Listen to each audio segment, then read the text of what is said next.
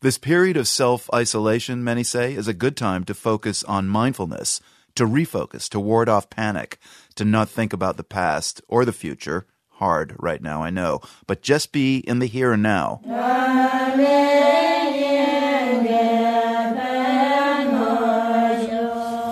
In some religions, chanting helps to settle the mind and prepare it for meditation.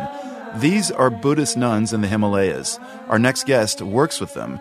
Karma Lekshe Tsomo is a Buddhist nun herself and a professor of Buddhism. She splits her time between India and the U.S. Lekshe spoke with me from Honolulu. I asked her if there was a moment in her life that prepared her for this pandemic.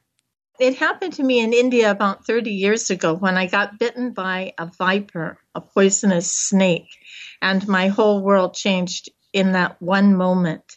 And I faced death head on for three months, not knowing from day to day whether I would be alive tomorrow. And so this really taught me the value of these teachings on how to be completely in the present moment, let go of the past, let go of the future, and focus completely on this precious present moment.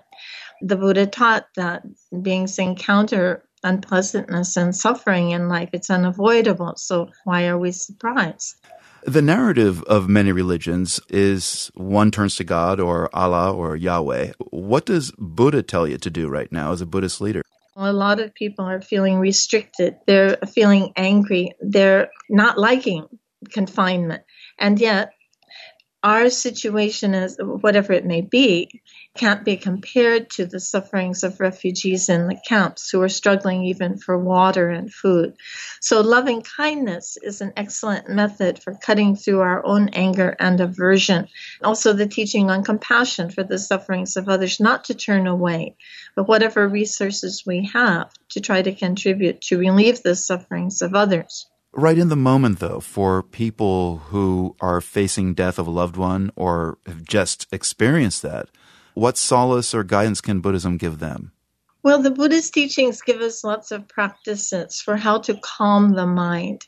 So it may seem a bit idealistic. On the other hand, it could be survival to cultivate a calm and quiet mind.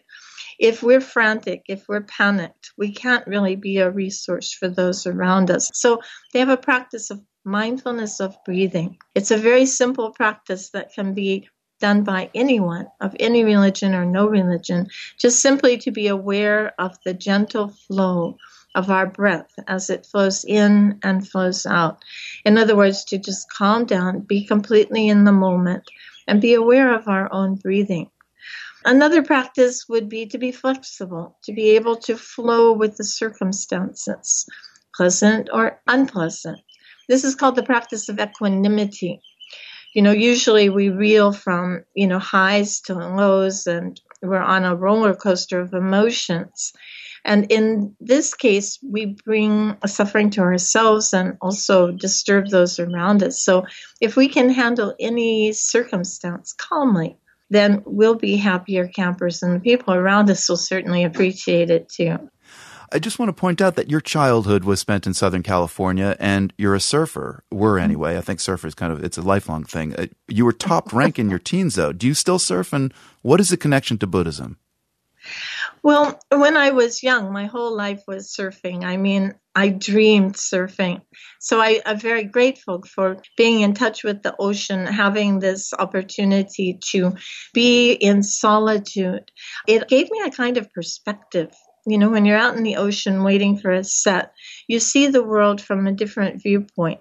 You recognize that you're basically alone in the universe, but also that you're not the most important thing in the universe. I'm really grateful for that. And you learn to be quiet in the present moment, to be prepared for any situation.